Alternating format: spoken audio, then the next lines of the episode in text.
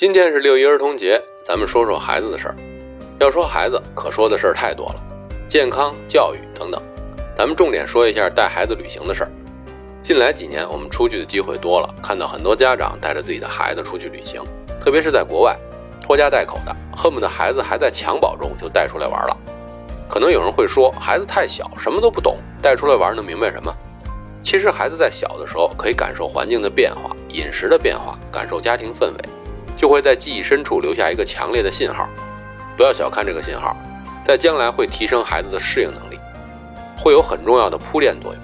这一点，国内的一些家长真的应该好好向国外人学习一下。读万卷书，行万里路，从小让孩子接触世界，看看别人的生活，接触当地的环境，家长现身说法，比传统的教育要胜强万倍。